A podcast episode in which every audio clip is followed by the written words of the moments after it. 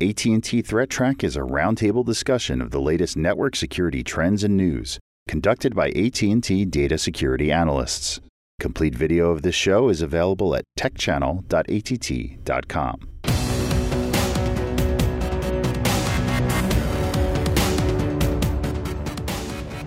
Hello, welcome to AT&T Threat Track for October 18th, 2016. This program provides network security highlights, discussion, and countermeasures for cyber threats. Today we're joined by John Markley online. Welcome, John.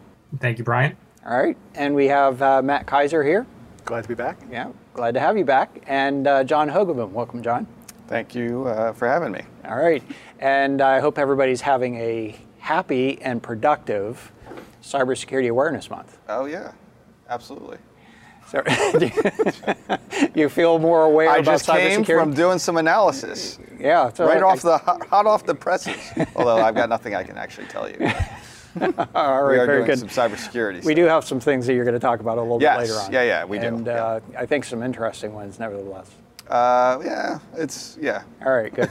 I'm Brian Rexroad, and let's uh, go ahead and uh, get right into it. And Matt, we're going to go with you first. And you first, you have to explain a little bit about the gaming currency with me. Okay. And then explain how this is going to, you know, what, what what's really happening here and what that means. Sure. So this is an article, uh, actually a good white paper by Trend Micro, the cyber criminal roots of selling online gaming currency. Now, that's a mouthful. Let's unpack that. So online gaming currency is if you've got games with a large number of players, things like your World of Warcraft, League of Legends, things where within the game you can earn money in various ways, either mm-hmm. by defeating enemies or completing quests or things like that. You get this in-game currency. You can use it to buy things within the game's markets. You can buy items and upgrades and mm-hmm. you know funny hats for your character. All these things are things you can buy. Mm-hmm. There's small microcosm um, economies, But, basically. it, but it's right inside the virtual world. So you can make up money. It doesn't really have to exist Well, because the- you're. within the rules of the game. there are right. ways to get money. It's not like you could just create it out of because that would that would be no fun. Mm-hmm. It's it's part of the whole idea of you work hard in the game, you get compensated with game money, you can use it to buy the things you want to play the game, Mm-hmm. and it keeps you playing the game. And in some games, you can actually use real money to buy That's in-game currency. where we're going with it. Okay. That's exactly where we're going. So, real money trading, or RMT, is the phrase that they use in the article. And some people believe that real money trading, spending real world money to buy in game currency, is a way of cheating, or at least it's sort of against the spirit of the game. Mm-hmm. I mean, if you were playing baseball with your friends and you decided that you were going to spend 50, you know, spend a large amount of money and get Ken Griffey Jr. on your team, mm-hmm. it's like, oh, what the heck? We're, we're here playing at our own level, and you're mm-hmm. going to come in with your money you've got somewhere else and spoil the game because it's no longer fun. We're no longer on the same playing field. Mm-hmm. So some people feel that way about it. Others would gladly pay the money because they play maybe two hours a week and they can't dedicate the amount of time to grind and earn what they want to be able to do. Like if they want to get this particular item in the game, but they physically, you know, they've got a, a job, they've got other responsibilities, they're willing to pay the money to get that called advantage. Yeah, I was going to say, welcome to capitalism. No, I know they, they do they do say something to that effect in this. So they, they have other things, you know, a life. So the uh, majority of real mo- real money trading occurs in PC games. Yeah. Uh, things like World of Warcraft and League of Legends. There's actually a small market around Pokemon Go, but for the most part, it seems to be PC gaming. And selling in-game currency is not illegal. It's just against the terms and conditions of many of these games because they've recognized that when this occurs, people are somewhat disappointed that you can go in and spend money and get an advantage because you haven't been working that hard. Um, But they're willing to sell cheats. yes.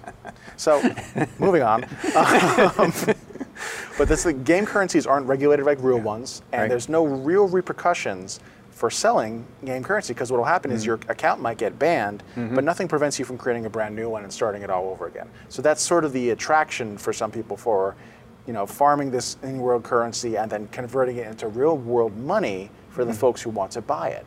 And there's all sorts of ways to do that. Some of them are involving um, paying money to what's called farm gold, which is to sit and do repetitive tasks within the game over and over. Mm-hmm. And in fact, there was at least one case where there was a sweatshop where they found folks who were sitting there and mining or farming for gold in this game, and that was being used to finance you know, this whole operation, and then it was being it was somehow related to organized crime, I believe. That would be a great, uh, I think, a more significant motivation for making it against the terms of the game use, so that you have a basis to be able to boot things out when they're when they're basically abusing the game for mining. That's true. Yeah, That's very so true. that makes Um, sense. Other ways of doing it are finding glitches in the games, things Mm-hmm. like you're allowed to duplicate items and you can take those items and sell them and turn that money. Mm-hmm. You can write your own bots for certain games, which allows you to cheat, you know, automatically do those same sorts of repetitive tasks and Mm-hmm. earn money and then sell that. Uh, and sometimes they, they go so far as to trick people into installing rats on their machines. And that has a secondary market, obviously. You can steal the credentials for the user and then whatever they've got, dump the account and sell it, and then, you know, who cares? But when you're on that person's machine, there's all sorts of other cybercrime you could also be doing. Um, and they It, do- it doesn't it doesn't look pretty. no, it doesn't look pretty. Um, and in that case, it's part of a larger criminal Yeah. operation typically.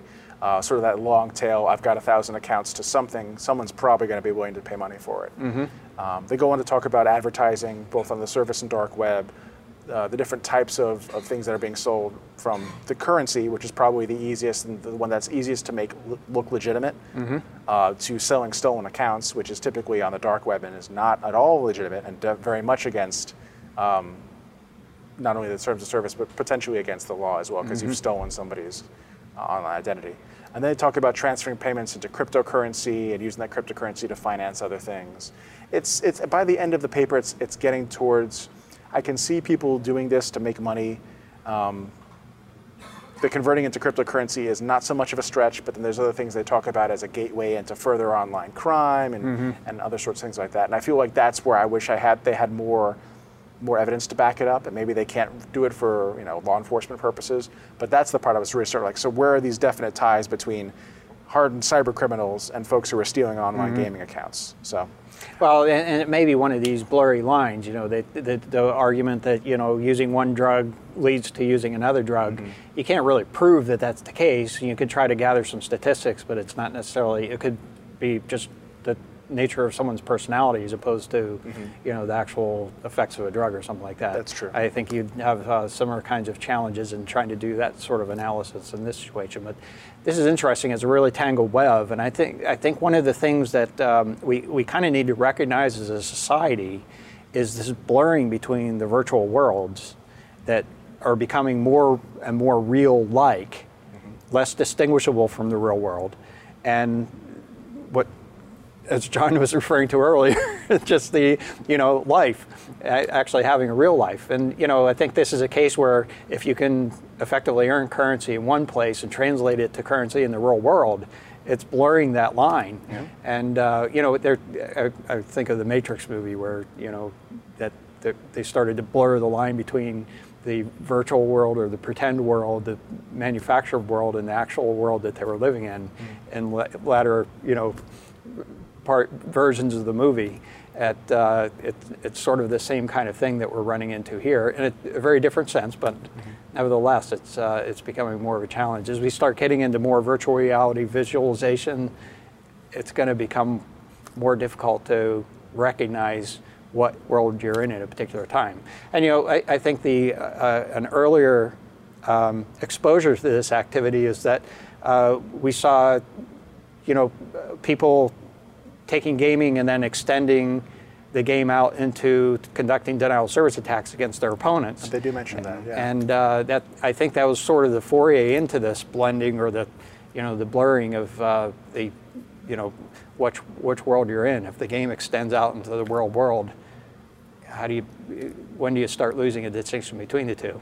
Younger folks might not really make the distinction. And I think that's that's part of what they were saying is that Mm-hmm. younger folks who have who want to get that advantage and play the game, they may be willing to pay the money regardless of how this Mm-hmm. money was obtained. And you probably would never find out that these things were stolen from other accounts or Mm-hmm. farmed, you know, exploiting workers in some other country. You'd never find that out. But then you've got the young players who are so into the game that they're willing to do certain things to get that advantage, Mm-hmm. and they, they may make that transition to going ahead and running their own DDoS attacks against a a competitor or the stepping stone from there to running their own DDoS service.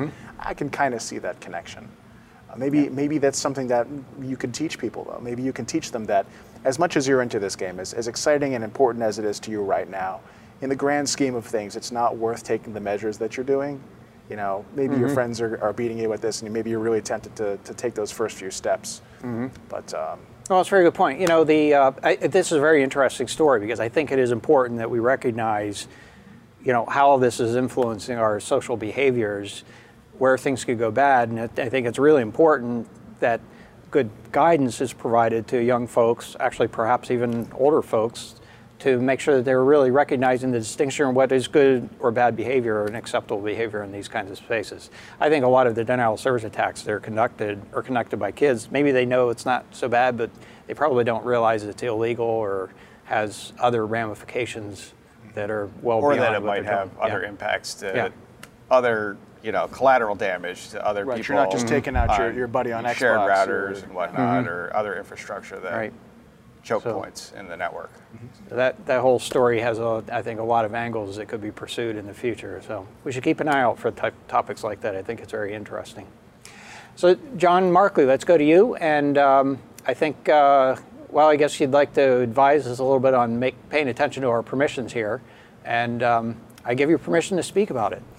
Thank you, Brian. no, the, you, you, the, you know, a lot of these threat track sessions that I've been on and, I've watched myself, it- you know, when I've not been on, it are, are discussing things like, you know, when we load apps, install software, we need to make sure we know what kind of permissions they have. You know, we need to understand uh, what, you know, what's actually going on when I load this, you know, new game. You know, what does it need? Um, so, so the other day I was uh, sort of read an article about a, a product that tested security actually on my de- on a device, and I thought, well, I'll load this and see you know see how it goes. It was actually a company device, so it's not like my personal information could be compromised. It was a legitimate company. Loaded it up, and and this again, this is a piece of software that's kind of like an antivirus type software, and it started asking me all these, you know, says here's all the stuff that it needs permissions to. Mm-hmm.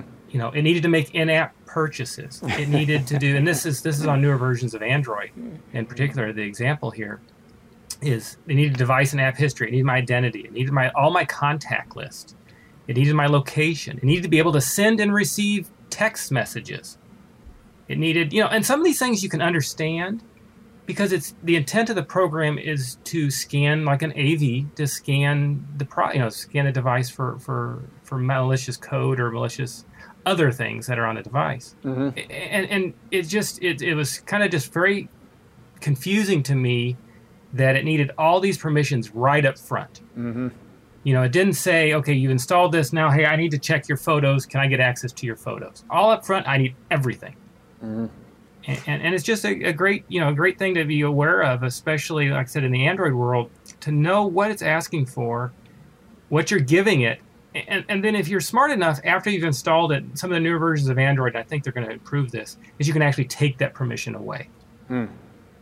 But but in older versions of android especially in the the 4 you know 4.x kitkat uh, maybe even some of the lollipops you know and, and even early versions of marshmallow the, the the 6 versions you don't get a lot of control. I mean the app asks for permissions you give it and it just keeps it up you know forever. Okay. Yeah, that's I, I'm I personally not an Android user, but the uh, uh, generally what I tend to do in cases like this, when an app is asking for permissions, I just deny it, and then uh, if it really needs it, what I end up with is a pop-up, and I can at least in that situation understand the context about whether it's worth it to me to grant the permission or not, and uh, oftentimes it's not. but you know, this is an interesting observation here, John, particularly since it is a security application. Um, you know, John Hogoboom, you've talked with us about be- before about the hazards of security applications. In fact, because they do require higher permissions Yeah. than pretty much anything else. If you have a vulnerability in a security application, it really puts the entire machine at risk. In that context, we were talking about PCs or Right, you know right. Yeah, they uh, usually run Windows platforms or Linux platforms, yeah. perhaps. Uh, but uh, the same appears to be somewhat true if, if this is in fact a, a set of legitimate. I mean, I can kind of understand why this particular app would be asking for this Yeah. level of permissions because in order to know whether, probably, in order to know whether uh, your device is secure or not, it needs to be able to evaluate um, by accessing all these. But still, Mm-hmm. Yeah, it's a little worrisome if you don't know or trust the vendor. Yeah, it, you know, I think uh, having access to the data may provide some insight into what applications access the data. Is that a possibility? Maybe I don't really know enough about Android and the sandboxing that occurs there. Yeah. Yeah. Well, and, and the concern is things like location. You know, even an antivirus. Why does it need to know where I'm physically at? Well, and I think what I was, I, and I'm conjecturing here. We, in fact, uh, perhaps we can consult with somebody that's uh, well versed in Android app development. But my impression is that perhaps it's not the location itself they're looking for; it's knowledge of other applications that have location access to location data.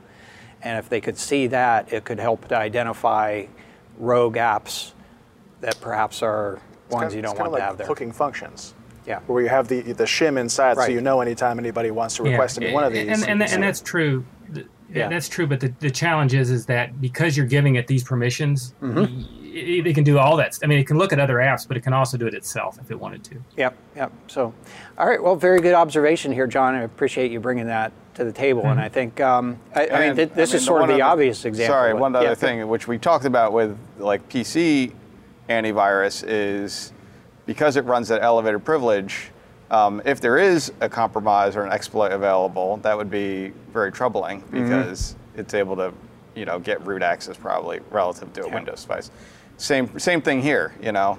So you really have to know whether or not this app is going to not have any exploits Mm-hmm. uh, pass. Because if there is some, you know, vulnerability there, it's basically opening up your whole device. Mm-hmm.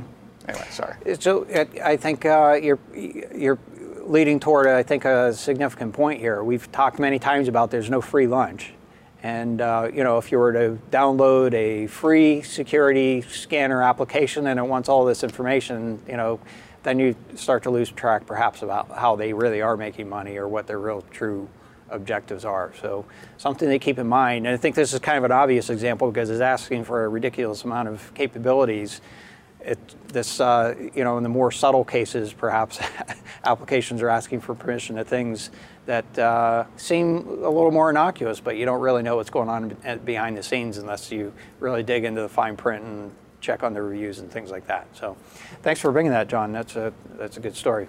So, John Hogoboom, we'll go over to you, and uh, we've been talking about the IoT challenges a lot, talking for years about the Right. closed circuit TV cameras that have been uh, we you know we called them security surveillance camera DVRs for a long period of time. We sort of uh, have migrated to CCTV because in most cases they are in fact wired cameras to a Right, you know right. a DVR that connects to the network. But um, I think uh, I, and I think you've even talked about before some of the brands that were behind this and how they sort of tied back to a common company. So.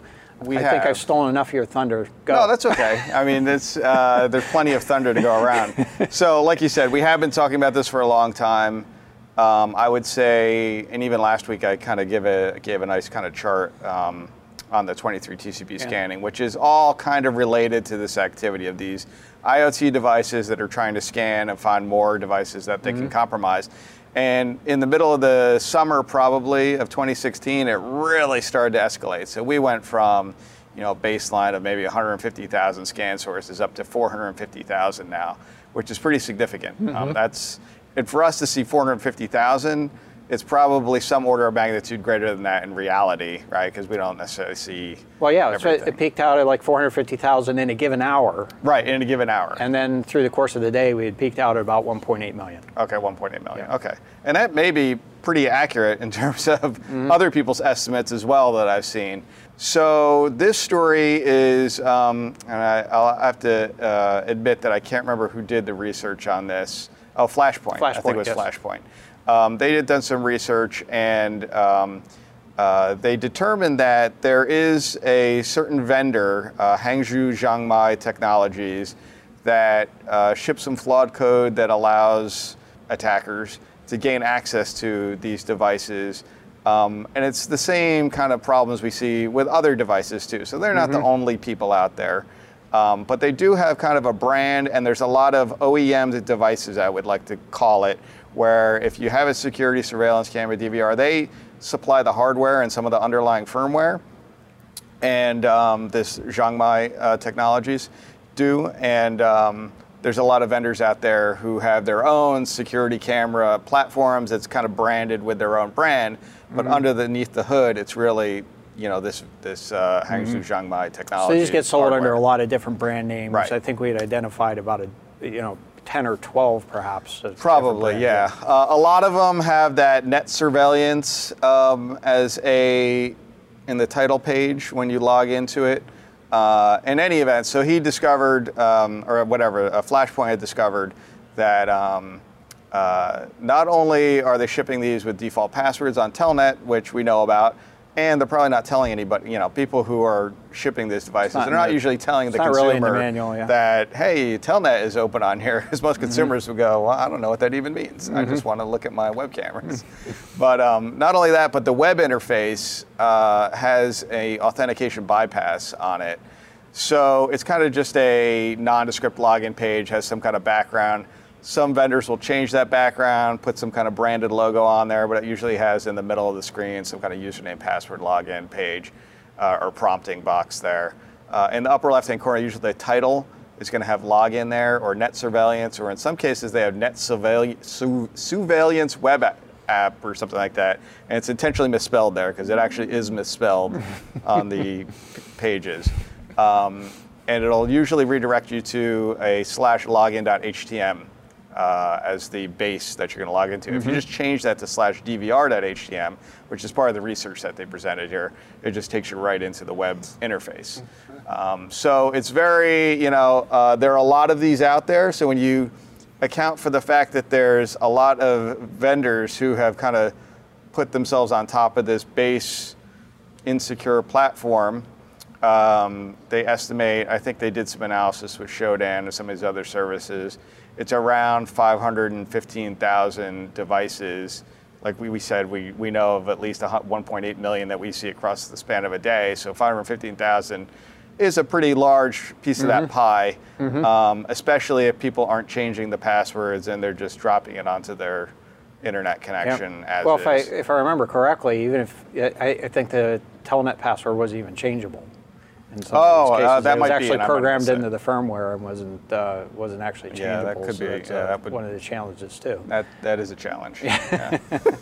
So, and uh, you know, it, this uh, it, it- there have been a number of things done with these. I think the most notable, most recently, is the denial of service attacks, huge denial of service attacks. Right. Uh, one against Krebs, it broke a record. Matt, you were describing this uh, in the previous program. The uh, and then broke another record. Um, it was attacks against OVH. I think, uh, if I understand correctly, it was actually against some Minecraft servers. That's that what those the, uh, the. CEO claimed. It was interesting. He- I haven't actually seen myself Mm-hmm. an independent validation of the volume that he claimed. Uh, but if it is true, it is a record. Yeah, he, he had tweeted a table that showed some data, and it, it was at least up on the order of uh, 990 gigabits per second just across against two IP addresses. But there were other attacks also taking place around the same time period, so others had made it bigger. And then if you take a look at, uh, I think some others had done some theorization that was based on just that 150,000 sources that were conducting the attacks. Just to, you could theorize that the attack could easily have been much bigger. That is, it doesn't take a whole lot of processing power when you get to spread it across 150,000 or 200,000 devi- devices to uh, generate that amount of traffic. So there may have been some upstream bottlenecks that block some of that activity. So it certainly is. But on top of that, I guess there have been other uh, things we've seen. Uh, uh, Bitcoin mining, or at least Dogecoin mining, that had, Right. had been done on these devices in the past. Uh, there had been websites created just to kind of do a crowdsourcing rating of what's on the cameras. Called. Oh, okay, right. And so uh, you know you could take a look at what was on the various cameras, you know, through a con- sort of an aggregation website and decide which ones you would rate as being more interesting. Can't imagine what would get you know higher ratings than Couldn't others. speculate. Yeah, and then the um, it's probably not the uh, the the soft drinks aisle at the local store. Brian, I want to know when they restock. And then the uh, but if you consider perhaps where these devices are being installed, it's going to be businesses, mostly small businesses in these cases, independent businesses, Right. perhaps of interest, but uh, perhaps in executives' homes. Um, that uh, might be a good target for uh, for certain, you know, basically infiltration attacks into their local network, and um, so uh, lots of, you know, potential concerns associated with these uh, these devices. It's not just the fact that it's a DVR or the fact that it's a device. That there are other you know concerns that come with this. So um, it's not clear how this is going to get straightened out in the long run. I don't know. Yeah, I mean, there's been a lot of discussion and talk around it, um, whether the industry can do something about it, whether government needs to get involved. I don't really have a position. I think I would be better if the cybersecurity industry could somehow solve the problem, but Yeah. it's not an easy problem to solve because there's no real method to do it. Uh, even the vendors who have deployed these devices, there's no auto update process. Yeah. There's no way to patch it unless you could notify all these users. And in general, mm-hmm. these users are not going to be. There's no way to notify them because mm-hmm. they're buying. It's a cheap device relatively. They just deploy it. They're not filling out their, you know, product registration cards and sending it back to the vendor usually. Mm-hmm. So, um, you know, it's well, hard and, to. and we talked about a case earlier where even trying to contact the vendor was fruitless. That's true. And I think, you know, if we told people uh, Hangzhou, Xiongmai Technologies cameras are the ones to worry about, I mean, Yeah, ba- mapping never that back They're gonna which one they actually Right. bought, yeah, they'll never know. Yeah. You'd have to get all those OEM vendors that are on top of that, really. And they'd have to contact their customers probably if, Right. again, they had that list. Yeah. Right. To put a little more of a positive twist on this, there are a number of organizations that are putting together guidelines, in you know, in some cases different contexts, but some guidelines on what are the uh, recommended security things to do in IoT devices. And uh, this is certainly sort of a, a target of some of those guidelines in, in certain circumstances. There's a group that's specifically focused on auto industry. There's a, there are groups that are focused on um, you know industrial control systems as well. But more generically, there's activity associated with this. Uh, Underwriters Laboratories is taking a look at this. I think the White House administration is basically encouraging this so that they would be able to get a labeling on what I like to call uh, internet safety, so that devices could have a safety label uh, put on the devices in the store and so that things, you know, people at least will have an opportunity to shop for devices that are considered safer than others. Now, the question that follows is, is it going to require some sort of a regulatory, regulatory enforcement on the safety of devices? Uh, but, you know, similar like we have, you know, for medical items and, Right. you know, because it, ultimately it does uh, translate to safety at some level. So I I, kind think of there's wonder still like some deliberation well, on that topic. You know, if you were to try to like, yes, you could say, here's the list of things it needs to conform to, but unless you're actually checking the firmware for some hidden back door that they're not telling you about, That's what the you know, it can get tricky, and we know that that's a happened. A deliberate occasion. backdoor is another matter. That's uh, that's certainly a, a difficult And challenge. I'll, You're right. I'll just put this out there. I mean, we can do this all within the United States. We can do this all. We can get the framework set up. Mm-hmm. The internet's still the internet. If every other country in the world fails to do this, we still have the same problem and about on the same scale, I would say. Yeah, that's sort of true. Um, I, there are other countries that are taking a look at this. I, I heard that uh, China was looking at it, Europe is looking at it. So there are other. Uh, I mean, everybody I think is globally is recognizing the, the issue here and uh, working to try to get it resolved one way or another. But I, I think we have a long road to hoe still. And um, it, it doesn't fix the devices that are already out there, so there still need, will need to be some effort around that. All right. So on a lighter note, perhaps we can uh, look at uh, a little bit of internet safety topics with our quiz from John Markley. We need a right, little so these jingle. are the- we these need a little jingle that brings you into the quiz. Yeah, we need. Well, I, I got. Wearing my hat again, so it's like I did last week. So we're we're we're okay. Um, but yeah, I, I need a theme. Uh, I'll work on that. but the uh, or my son will. He's musically inclined. I am not. Um, so so these are all. The theme here is safety. Cybersecurity Month, safety, all hand in hand. So so here's here's kind of a tricky one. Start us off with. Uh, when buying online, look for a HTTPS in the URL a B, lock indicator. C, the website actually has a seal of approval uh, on the site itself. Or D, all of the above. And you can choose more than one. So it's, it, it, it could be A, B, C, D, or A and B, or B and C, or, or whatnot. Well, so clearly D is redundant. Yeah, I guess. That's, that's yeah, Qu- Qu- Quizmaster failed a little bit there. You're right. All right, we won't we won't hold you against that one or hold that one against you. Um, I'm going to say, oh, quite frankly, I think all of those have uh, value attributes associated with them. Um, I, I, presume when you say website seal of approval that uh, I think VeriSign provides, and there may be other companies that do this as well, basically a, a seal that can be put on websites to basically, I think it, um, it, it has to do with a certification that they basically have done some testing against the website from a security standpoint, in addition to the locking thing. So uh, I would say all three of those provide value.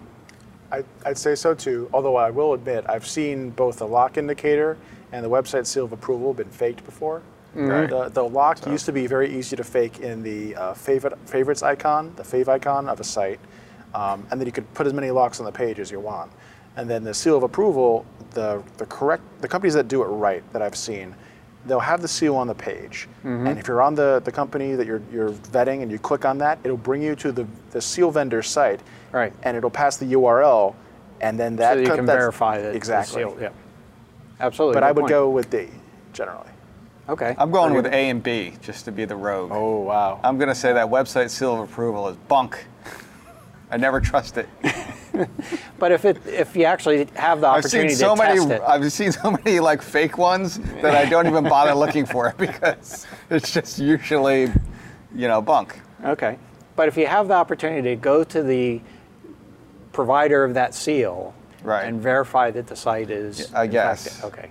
Yeah. You're gonna you're gonna concede on I'm that. still on that going thing, with A and B. On the Did- other hand, you've probably run across websites that have the seal and it is correct, and Yeah. you can still find at least one vulnerability on that Well, site. that's Yeah. true too. Yeah. Isn't it a shame that security experts are debating about this topic? All right, so I, I mean, I think it's uh, it's testimony to the fact that none of this is easy. It's not easy for for professionals. So, John, what's your verdict here? I, I, I, I tell you what, it, it's the, this discussion was very good. But if you want to go strictly by what you're seeing here, think about think about the the C, which was the website that has a seal of approval. Who puts that seal on there? The website administrator does that. Yeah. So if there's not like you, and I think your, your point was valid. If I could click on that and go to another site that I trusted, but John, I would give the answer. The best answer was yours, A and B. Yeah, Yes. The website seal of approval is Yeah. not always 100% guaranteed. Yeah, John's sticking his chest out. I bet, but I think I, I, I really liked Matt's point is if you have the opportunity to actually have a third party verification that the site is valid, it uh, it gives an extra piece of it. But you know, technically, the HTTPS or the, the security certificate should be doing that for you. So um, I'll go all right, one further. I'll I'll, say you can have hacked sites with an HTTPS in the URL. Yeah. Well, this is true too. Yeah. But it Throw shouldn't up be your a- hands it- and stop shopping online. no, no, no, I didn't say that. Stop shopping online. Oh, don't say that. yeah, it- security security helps, but there's no guarantee. That's a fact of life. There's no question. Here, here's one maybe that's a little bit easier, maybe, or a little bit less debatable. when using when using your cell phone, you notice it says 2G in the upper corner, typically the upper left corner. You should A, hang up immediately, B, continue the conversation as normal, C, avoid discussions about personal information, or D, report it to your carrier. All right. And there, and there is and there is one best answer. I, I have a couple of uh, sarcastic comments to make. Oh, make. good. here. You too? So first of all, if you see 2G on your thing, well, I'm gonna, I don't want to I don't want to muddle up it, so I'm going to cover that one in a, in a moment here. But uh, I, the one answer that I was looking for that's missing is discuss misinformation. Because if you think perhaps somebody is listening on you, you really want to give some some really good untruths. So Well- all right, so go ahead. I mean, I thought 2G was still digitally encrypted. I mean, it's digital. It is. It's encrypted. I don't know. That's that easy to. I'm not worried. I wouldn't call it easy. First of all, I don't have very exciting conversations. So it's when are you going to be home, and will you stop by the supermarket and get Yeah. something to eat for dinner? Yeah, So but- it's not that exciting. So But I'm then gonna, they're my going to answer know is B. they're going to know which security camera to look at to see you at that store. Oh, told and they can see me right here. uh, I'm going with B. All right. So my snarky comment is, if you're using your cell phone and you've got it up to your face, which eye are you looking with you can see 2G on your? One in your ear. Like, no. I mean, have you done this? because I, Don't you look to see who you're talking with and You're then on check to see if speakerphone. you're on t- Uh, you're on speakerphone. Yeah. Oh, of course, of course. Yeah. So I'd also, I would also ask, where in the world are you? Because I, love this. wouldn't be surprised if you still found some legitimate functioning 2G networks out there. Yeah. I was on one just uh, this weekend. No, I was 2G is still valid. Yeah, What did you do? there. Did you A, hang up immediately? Did I you- didn't make any phone calls. Oh, I just got annoyed because I couldn't get in. I was trying to like surf the internet. I couldn't get anything. 2G is a valid uh, service level still, and, Yeah. and it's it's a fallback in some circumstances as well. I think that's one of the challenges. As I understand it, the encryption is weaker, but it is still encrypted. Uh, and then, but the concern is that under certain circumstances, you would be able to actually break that encryption. But it does take some deliberate but effort, and it, and you've got to capture it off the air and a number of other things. So that they're. I'm not a high value target. To, So, but I I'm going to go with D Okay. but it doesn't have anything to do with security. That is, I think at this stage, if you're getting only 2G service, you really, the, your carrier will want to know about that because they're going to want to improve your service. So I'm going to say report to your carrier, and I'm going to give a little bit of a plug just uh, for for that sake. Uh, AT&T has an app.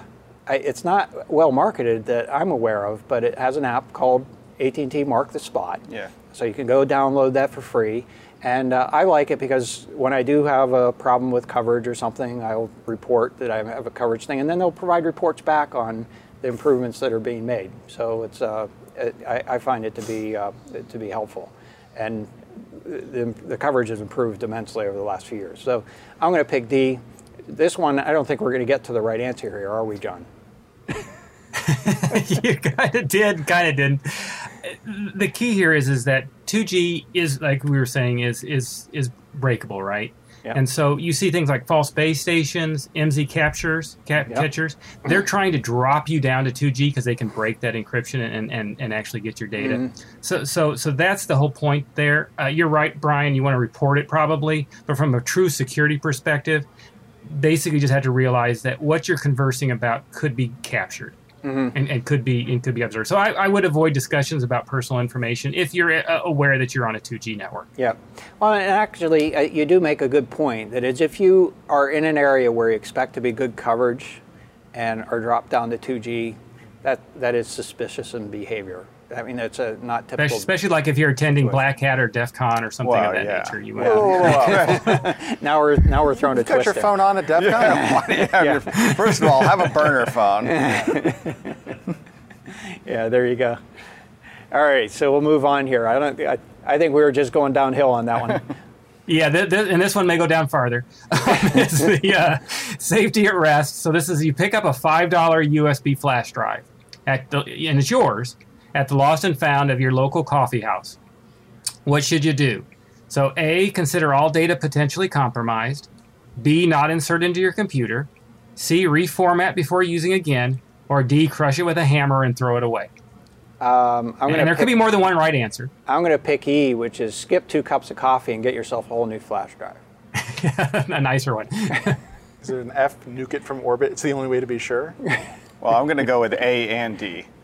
Yeah. A and D. Well, but then also not insert into your computer, obviously. But then I wouldn't reformat it because that suggests you've plugged it into a machine. Yeah, So yeah, that's good. Th- th- this, this one's a little tricky. I mean, I, and I laugh when I created this question because I used to, in a former job, we had all these tape drives and we were trying tapes. We were trying to figure out what to do with them. So we had races with them. So we'd smash them with a hammer and run the string, you know, the, mm-hmm. the tape reel down the down the hall. That was always fun. Oh. But but the answer, the the best answer is is really all of these will work. I think it, it, it considers is what can you do to safely, like for example, reformat it. If you have a, a machine that you trust or you don't care if it gets you know recompromised or whatever, you could probably reformat it there. But the key here is is that you do have to think about when you've left something that has no encryption natively on it, the data on it i- i- probably gone, and you probably really shouldn't use it again. Mm-hmm. I think you're right. A, B, and D is what I would go with. I, I, I'm I'm leery about C, and it, but perhaps uh, John Who can convince me otherwise. But I think No, I said A and in- D. Oh, you did say A and D. I'm sorry. Yeah. However, Yeah. what I do is I just put um, uh, a rat on all of my thumb drives. So whoever sticks it into their computer, now I immediately Now you know who they are, know yeah. who they are because they're calling back to what my if it's a Mac, C2. John? You're gonna have to have several rats on your. Well, thumb that's drive. true. Yeah, I have to have cross-platform rat on there. All right. So I think this. Uh, I think this fosters some good discussion. So thank you for bringing that to us, John. And that's our show for today. We'd like to thank you for joining us. And if you'd like to get in touch with us, you can email us at attthreattrack at list.att.com. And you can find AT&T Threat Track on the AT&T Tech channel, YouTube, as well as on iTunes. You can follow us on Twitter. Our handle is at ATT Business. And uh, I'd like to thank you, John Markley, for joining us today. Great. Thank you for having me. Thank you, John Hogoboom. And uh, thank you, Matt Kaiser. I'm Brian Rexroad. We'll be back next week with a new episode. And until then, keep your network safe. The views expressed on AT&T Threat Track are those of the participants and do not necessarily represent the views of AT&T or any other person or entity.